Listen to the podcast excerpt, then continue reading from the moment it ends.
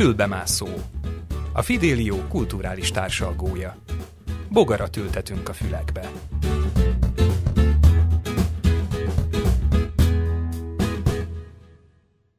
Fülbemászó új adásában az Eszterházi Art Awards 2021 egyik győztesével Ulbert Ádám képzőművésszel beszélgetünk. Szia Ádám, és köszönöm, hogy elfogadtad a meghívásunkat. Szia, köszönöm a meghívást. Én Gyürke Kata vagyok, a Fidélió rovatvezetője, és Ádámot fogom faggatni az Eszterházi Art Awards apropóján, ami nemrég nyílt a Ludwig Múzeumban, ahol három győztest hirdettek, ő az egyik, ő mellette Rózsa Luca Sára és Tranker Kata, a másik két díjazott, az Eszterházi Art Awards 2021 Shortlist elnevezésű kiállítás február 13-áig látható a Ludwig Múzeumban, ahol 26 fiatal képzőművész mindenféle fajta munkája látható. Erről is fogunk beszélgetni Ádámmal. Kicsit utána néztem annak, hogy te hol tanultál, mit tanultál, honnan jöttél, hogyan gondolkodsz, és nagyon érdekes írásokat olvastam rólad. Azt mondják, hogy alapvetően te a káoszra nyitsz kaput. Nem tudom, Ajaj. emlékszel-e még erre a, erre igen, a bizonyos mondatra? Talán ezt, igen, az Art magazinossal. Igen, ezt a Molnár Ráhel Anna igen. írta róla. Pontosan így hangzik ez az idézet, hogy emberarcú virágok, szalamandrák, hermafroditák, kedves torszülöttek, felszabadított démonok, művészet, ami a káoszra nyit kapott. Wow! Igen, ez egy nagyon bombasztikus bevezetés volt, de utána azt hiszem egy kicsit békésebb sorokat írt. Ez azt hiszem, hogy az elmúlt 10x évnek egy ilyen összesített, nagyon alapos és nagyon-nagyon klassz cikke volt. Igen, de egyébként ebben van valami? Abszolút, igen. Amiket itt felsoroltál, a Salamandra, a Hermafrodita, ilyen emberarcú virág, mondjuk a különböző munkáim, különböző karakterei voltak, akik mind mindegyik karakter tulajdonképpen valamilyen mesét, narratívát adott elő, vagy különböző egyéb érdeklődéseim gyűjteményéből, vagy valamilyen konkrét elméletre reflektálva, kicsit mondjuk úgy, hogy játékosabban, vagy meseszerűbben reagálva, az mondjuk ilyen komolyabb elméletekre. Mm. Nehéz úgy beszélni azért a képzőművészetről, hogy nem látszódik, csak hallatszódik. Igen, igen, de hát nekünk most itt ez is a feladatunk, hogy egy picit megpróbáljuk így felhívni a figyelmet arra a világra, amit te mutatsz. Itt most a Ludwig Múzeumban egy teljesen új anyaggal jelentkeztél. Úgy képzeljék el a hallgatók, hogy egy rendkívül erős szín dinamikája van. Egy négy darabból álló festménynek nagyon erős lilák, sárgák, és ilyen furcsa alakzatok vannak a képeken. Mesélj egy picit erről az új csoportról. Igen, hát ez egy viszonylag, azt hiszem, hogy két rétege van, leginkább az egyik, ami úgy általában mondjuk úgy, hogy hogy művészileg vagy elméletileg foglalkoztat, annak egy átirata, a másik pedig egy, egy személyes történetnek a megjelenítése. A festmény az, ami egy egyben a díjra készült, a három látható szoborból kettő már volt kiállítva, a harmadik a festményből lép ki. Alapvetően ez az egyik módszer, ahogy dolgozom, nem csak festményeket vagy videókat, animációkat csinálok, hanem szobrokat is, és a szobrok általában a festményekben szereplő figurák vagy karaktereknek a, mondjuk úgy, hogy a, az aktuális vagy a materiális megjelenítései, mondjuk ameddig a festmény egyfajta virtuális, abban az értelemben, hogy egy, egy önálló világban vagy, vagy folyamatban lévő történetet mesél el, addig a szobrok bizonyos szempontból lesznek a karaktereknek a kimerevített és konkrétan anyagszerű. Hát 3D-ben. 3D, igen, igen, megjelenülései. Általában nem egy az egybe, egy karaktert csinálok meg szoborban, nem valamelyik karakternek egy részletét. Tehát mondjuk látható egy maszk, látható egy virág, csiga, vízimalom, hibrid tulajdonképpen amik így igen, különböző ilyen alakokból jelennek meg. A négy festmény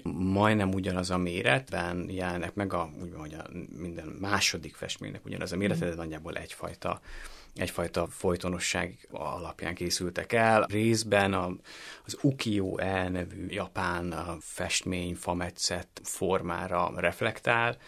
Ez az a fametszett a stílus, ami tulajdonképpen Európába vagy a nyugatra a 19. század végén jutott el, és az egész korai modernizmust, posztimpressionizmust inspirálta, vagy hát nem az egészet, de hogy nagyon inspirálom hatott rá. A Fangok foglalkozott vele nagyon sokat, a Pierre Bonnard, Degas, tehát ezek a, főleg a posztimpressionisták. Az elméleti része az úgy kapcsolódik ide, hogy én a Képzőművészeti Egyetem doktoriskolába járok, ahol a kutatásom az a mai ökológiai érzékenységnek, mondjuk így hívjuk így érzékenységnek a 19. század, 20. században már megjelenő vagy formálódó gyökereit mhm. vizsgálja, de nem feltétlenül egy ilyen historikus rálátással, hanem, hanem próbálja folyamatosan aktualizálni, és, hogy, és egyfajta ilyen, ilyen keveréket adni belőle, de vannak bizonyos bizonyos csomópontok, és az egyik az ez, ez hogy a 19. század, 20. század fordulóján a, a modern festészetre hogyan hatott a másság igazából. A, a japán fametszet. Ebben az, ebben az értelemben, vagy ebben mm. az esetben a japán fametszet. Egyébként az ukiyo az azt jelenti nagyjából, hogy lebegő világok képei. Mm. Nem akarok most szerintem nagyon részletesen belemenni az ukiyo elbe, de a lényeg az, hogy, hogy ebben tulajdonképpen ezt a, talán a hokusai a hullámát talán Igen. sokan ismerik, meg az egy ilyen nagyon emblematikus kép, de hogy például a, a 19. század végén főleg már tájképekként jelentek meg ezek a fametszetek, illetve festmények is, ilyen paravá jellegű elrendezéssel. Tehát nagyok voltak? Különböző méretek vannak, attól uh-huh. függ, hogy éppen hova, hova készültek. A Ludwig Múzeumban ezek 160 centiszer 75 és 90 centis táblák tulajdonképpen, a Devász. Tehát elég nagyok, igen. Igen, ott, ott viszonylag nagyok. Uh-huh és látható rajtuk egy alak, egy bivaj mellett, egy furcsa szalmakalapos dudás alak, egy nádasban, vagy, vagy búzamezőn valahol a kettő között meg, a, a alatt megbúvó majom, a kezében egy csigával, és a negyedik képen pedig egy, egy vízkerék, vagy egy vízimalom és egy szitakötő. Tehát a, erre a lebegő tájkép karakterre azért próbáltam reflektálni a színekben, hasonló világok jelennek meg, mint ezekben a japán fametszetekben, azzal a különbséggel, hogy hogy sokkal inkább a, erre a 19. század végi posztimpressionizmusra próbálok lefektálni, tehát sokkal erősebbek, kontrollosabbak a színek, nem tudom, hogyha valaki... Nagyon a... expresszív, igen. Igen. igen. De hol találkoztál ezzel a műfajjal? Tehát hol fedezted fel magadnak, vagy mikor hmm. kattant be? Hát én kilenc évig éltem Hollandiában, oda jártam a képzőművészeti mesterképzésre, utána különböző ilyen művészeti programokba vesztem részt. Igen, rezidencia programon Rezidencia programon dolgoztam is ott, tehát hogy tulajdonképpen mm. elég alaposan ott éltem és talán először ilyen nagyon melbevágóan, vagy amikor erre én is mm. rájöttem erre az összefüggésre, az a nagyon konkrétan a Fangok Múzeumban egy Fangok és a Japán című nagy, nagy kiállítás Aha. volt, ahol egyszerre voltak a, tehát nagyon-nagyon konkrétan mm. referált, referált ezekre a, a képekre, volt olyan fametszet, vagy, vagy táblakép, hát a kettő között valahol, amit, amit ő nagyon konkrétan tulajdonképpen átfestett a saját, tehát, nem, tehát hogy ugyanazokat a kompozíciókat használta, csak a saját ilyen fangogos stílusában. Uh-huh. Úgyhogy ott ez egy nagyon alapos kiállítás volt, amiből rájöttem erre az összefüggésre, uh-huh. vagy nem, hát nem én jöttem rá, uh-huh. hanem megmutatták. Megmutatták ezt, neked, és igen, akkor így igen. felkeltette az érdeklődésedet. Ez mikor volt? Csak azért kérdezem, hogy mióta foglalkoztat, vagy dolgozik uh-huh. belül ez a, a téma? Ez már egy jó pár évvel ezelőtt volt, szerintem talán 2016-ban volt ez a kiállítás, 15-ben vagy 16-ban. Én ilyen nagyon direkten ezzel nem foglalkoztam. Uh-huh akkor inkább a Ráhel által említett hermafroditák és összenőtt mélytengeri alakok érdekeltek. Ez inkább szerintem nagyjából most arra állt össze egy, egy bennem egy, egy másfajta összefüggésrendszeré, úgyhogy ezzel most foglalkozom konkrétan. De egyébként, ami a Ludwig Múzeumban van most munka, ez azt mondanám, hogy ugyan része ennek a kutatásnak vagy érdeklődésnek, de van egy nagyon nagyon konkrét ilyen hely megjelölése ennek a munkának, úgyhogy bizonyos szempontból nem is biztos, hogy így fog folytatódni ez, a, ez az érdeklődés, hanem valószínűleg kicsit más, más alakokat fog ölteni. Én úgy dolgozom legtöbbször, hogy, hogy egy témaköré különböző egymásnak távol tűnő referenciákat gyűjtök össze, és ezeket megpróbálom összekötni. Egyébként tulajdonképpen pont egyfajta ilyen ökológiai logikával, ami lényegileg azt feltételezi, hogy mindannyian össze vagyunk kötve, és hatással vagyunk egymásra, most nagyon leegyszerűsítve, és lehet, hogy teljesen más szinteken, vagy mélyebb, vagy tudatalattibb szinteken is össze vagyunk kötve tőlünk független létezőkkel, állatokkal, növényekkel, ásványokkal, mint ahogy mi arra gondolnánk, vagy mint, mint ahogy ezt mi feltételezzük.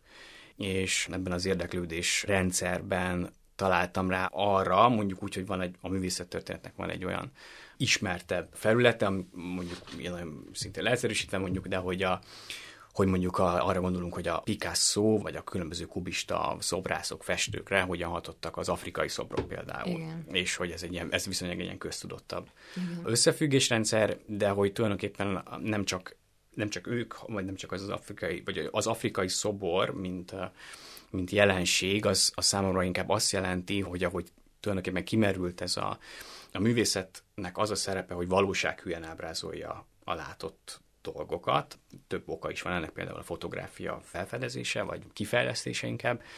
Ugye hagyta el azt a fajta látható világot, ami ismert, és más világok felé nyúlt.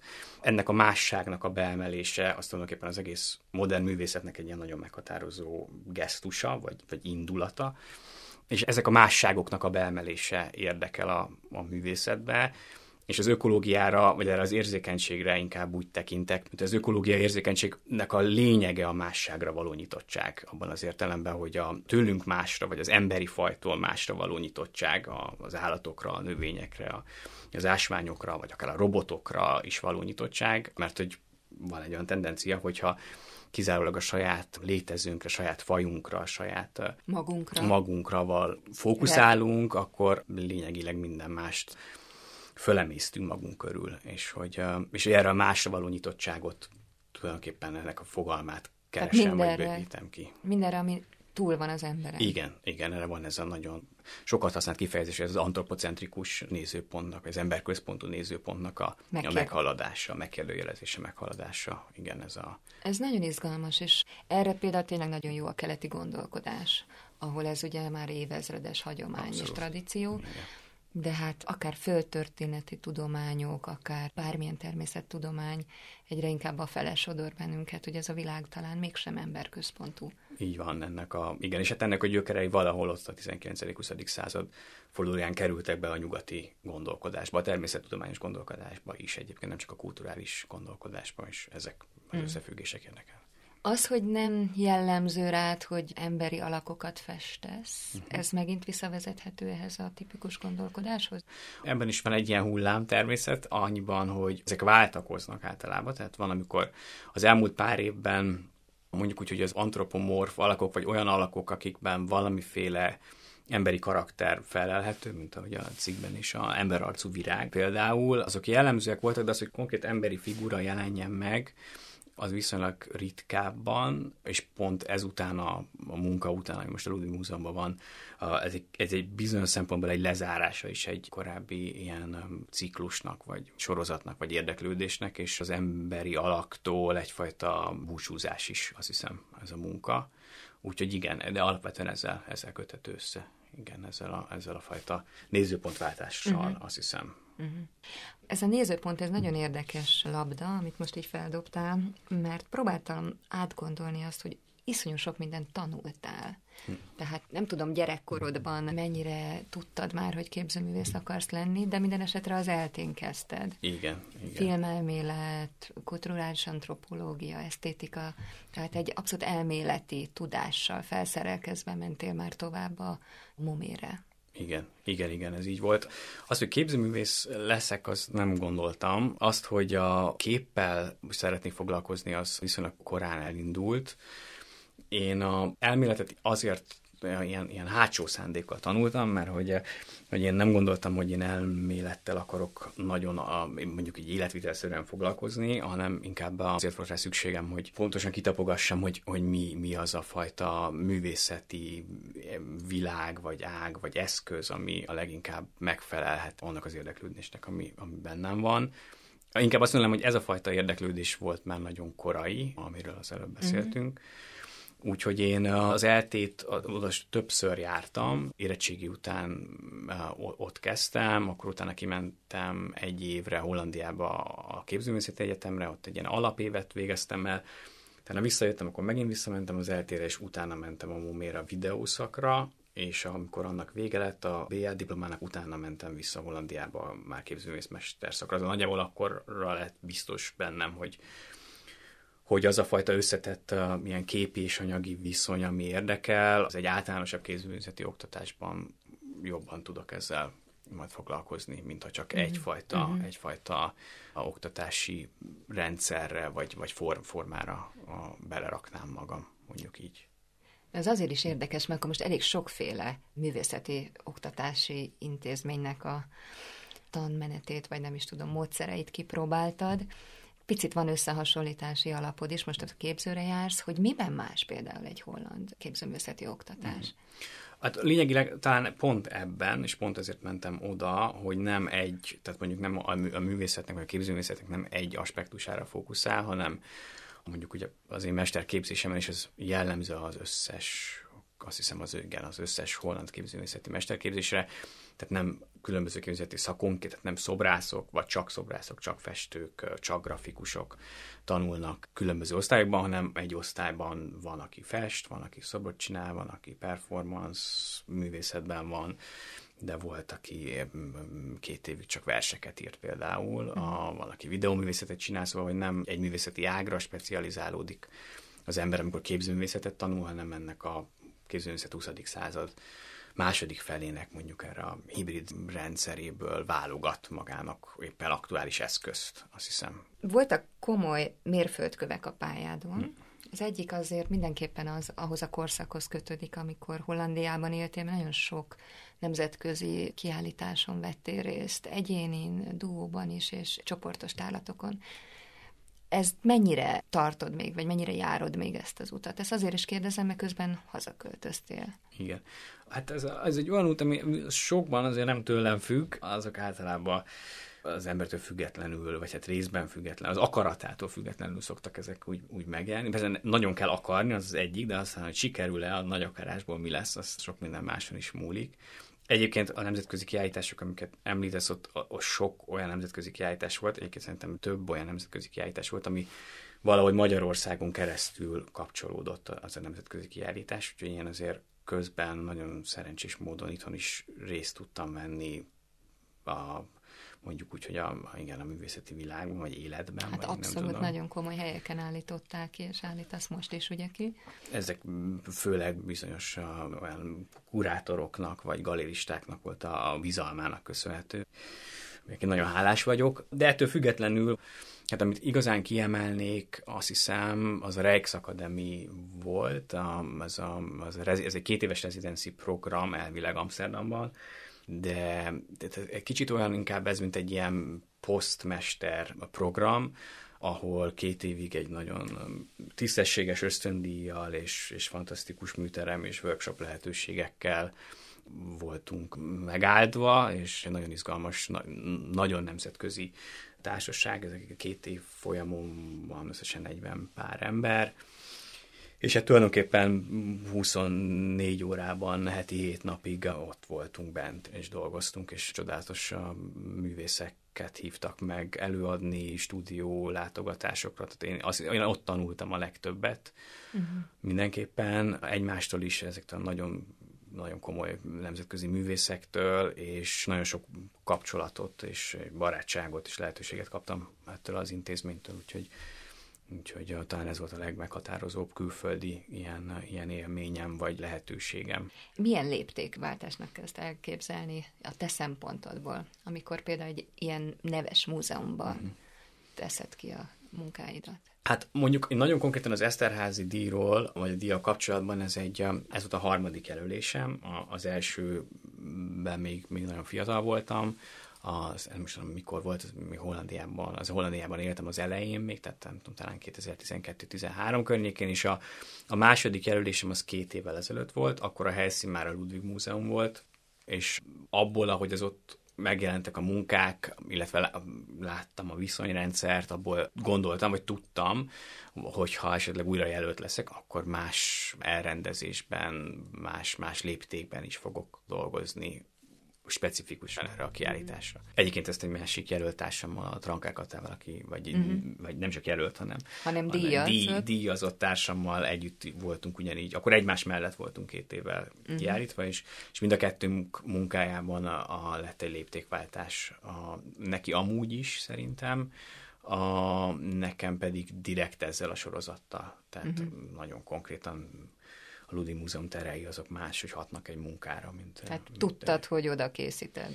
Ezt a négy festményt igen. Uh-huh. Tehát amikor már kiderült, hogy ezt, tehát hogy uh-huh. amikor kiderült, mert ugye majdnem hát talán fél évvel korábban tudtuk meg a jelöltséget, mint ahogy a kiállítás van, és egy ilyen egy kis, kis rajzsorozatot adtam be, amik tulajdonképpen skit, vagy egy része a portfólió mellett, amik a skicei voltak ennek a munkának. Uh-huh.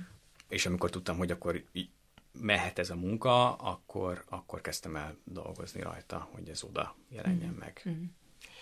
Szintén fontos mérföldkő volt a pályádon a Párizsi nagy kiállítás, a Paris International. 2019-ben, ha jól emlékszem, vagy 18-ban. 18-ban, 18-ban. Hogy ott is egy nagyon izgalmas dologgal rukkoltál elő, nevezetesen egy fürdőszobában igen. installáltad a munkáidat. Ott is inkább plastika volt, ha jól Igen, igen, ott voltak festmények is, de hát a, a szobrok voltak a dominánsabbak. Az egy nagyon érdekes és egy fontos művészeti vásár amire egyébként, hát nem tudom, most már mennyire megyek a, a részletekbe, hogy hogy kerültünk oda, és mi alapján, de egyébként ott volt egy ilyen, ha már a léptékváltásról beszéltünk, hogy a, ami ott megjelent munkám, az egy nagy sorozat, vannak benne viszonylag nagy, tehát ilyen több mint két méteres a, a 70 kilós gumiszobrok, a különböző neon installációs helyzetekben, festmények is, egy animáció, és ez volt az én a záró kiállításom ezen a, ezen a residency programon, a, ahol, egy, ahol egyébként egy nagyon nagy térben, a Ludwig Múzeumhoz hasonló térben mutattam be ezt, a, ezt az installáció együttest, és ez a, a művészeti vásár, az pedig egy régi, tipikus párizsi oszman villában volt, amit mm. éppen lebontás előtt van, és ezért a különböző furcsa tereiben különböző galériák kaptak kiállítási lehetőséget.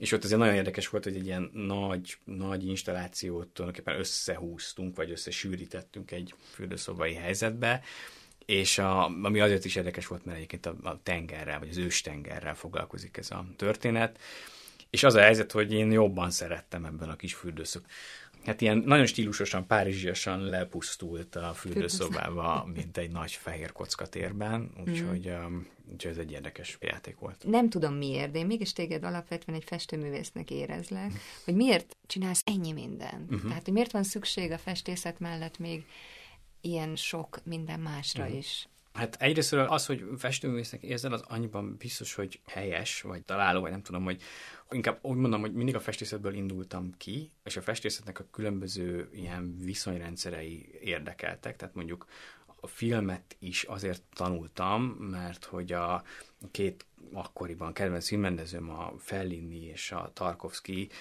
volt, akinek azt gondoltam, hogy a vizuális világa az, ami valamilyen szempontból erősebb vagy fontosabb volt számomra, mint, a, mint mondjuk ugye a filmnyelvi világa, vagy mm. hogy ennek a kettőnek az, az ilyen összefolyása érdekelt. De egyébként egyre inkább a festészeten keresztül gondolkodom, tehát hogy mondjuk azt, hogy ezt mondta, hogy így érzed, hogy én az vagyok, azt valószínűleg annak köszönhető, hogy azzá lettem, vagy azzá válok, vagy, vagy ez egy ilyen folyamatos, mm. ez egy folyamat. Van bennem egy ilyen um, egy ilyen képromboló attitúd, azt mm-hmm. hiszem. Egyrészt az nagyon utálom a festészetet, másrészt pedig nagyon-nagyon tisztelem, és a, valahogy ennek a kettőnek az ötvözése az, ami, a, a, ami miatt a festészet, a festészet zavar a legjobban, azt hiszem, és emiatt azt is mondhatnám, hogy a festészetet szeretem a legjobban, de ez, szóval, hogy, hogy, hogy valahogy a festészet a festészetnek a magja, vagy a nem is tudom milyen, az, ami, az, ami a leginkább inspirál, vagy a leginkább feszültséggel tölt el, és emiatt, emiatt körözök a, a festészet körül. De például, most így csak így gyorsan, hogy a, hogy én azt például nagyon pontosan tudtam, hogy én Magyarországon nem akarok festészetet tanulni. Azért nem tanultam Magyarországon festészetet, mert, mert a festészetre egy másfajta szemüvegen keresztül szerettem volna ránézni, mint amit azt gondoltam, hogy egy, hogy egy akadémikus a sabb oktatás ad. lehetősen. Igen, az, a, az, az igaz. Tehát, hogy,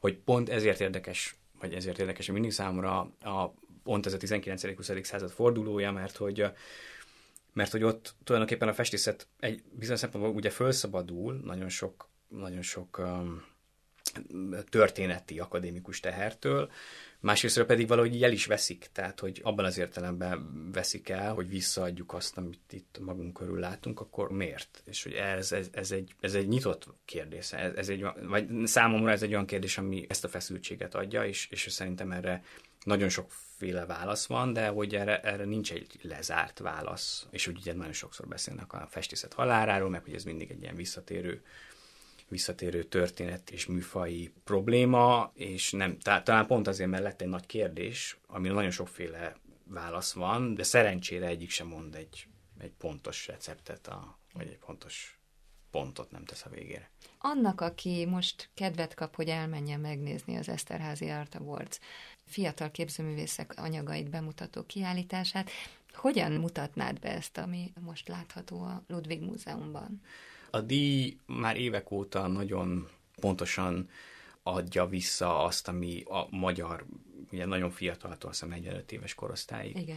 érdekli a, a magyar születésünk, mi mondanám, Magyarországon születésű, vagy részben magyar születésű képzőművészeket, mert ugye többen vannak, Igen. akik nem itt élnek, vagy ingáztak. Nyilván mindig vannak, akik kimaradnak, de azt hiszem, hogy ez egy nagyon-nagyon pontos sűrítménye a képzőművészeti közösségnek, és ugye sokan félnek a kortárs képzőművészettől, mert hogy van egy ilyen viszonylag nehezebb története, kevés benne a, az egyértelműség, vagy sokszor nehezen megközelíthető, de szerintem pont amiatt is, hogy nagyon sokféle művész, nagyon sokféle művészeti világ jelenik meg, ezért biztos vagyok benne, hogy mindenkinek, mindenkinek lehet egy kedves, vagy több kedves műtárgya is, Szerintem nagyon érdekes a három díjazottnak is a egymáshoz való viszonya. Én például a Rózsar utcával egy műteremházban vagyok, a Katával már állítottunk ki együtt, szóval vannak tematikus hasonlóságaink is, meg minden értékeljük egymás munkáit is, de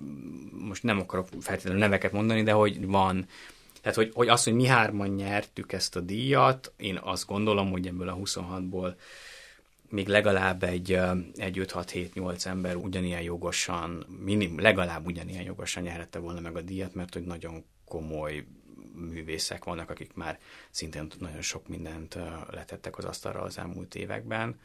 Úgyhogy szerintem azért is érdekes, hogy érdemes megnézni ezt, hogy sok nagyon komoly színvonalú műalkotást lehet látni, és az, hogy mi így hárman kiemelődtünk, az azért nyilván nagyon hálásak vagyunk, de hogy abszolút mások is, mások munkái is nagyon erősen jelen vannak. Nagyon köszönöm, hogy eljöttél és beszéltél a munkáidról, a gondolkodásodról, az érdeklődésedről, és erről a kiállításról, és találkozunk a Ludwig Múzeumban. Köszönöm szépen.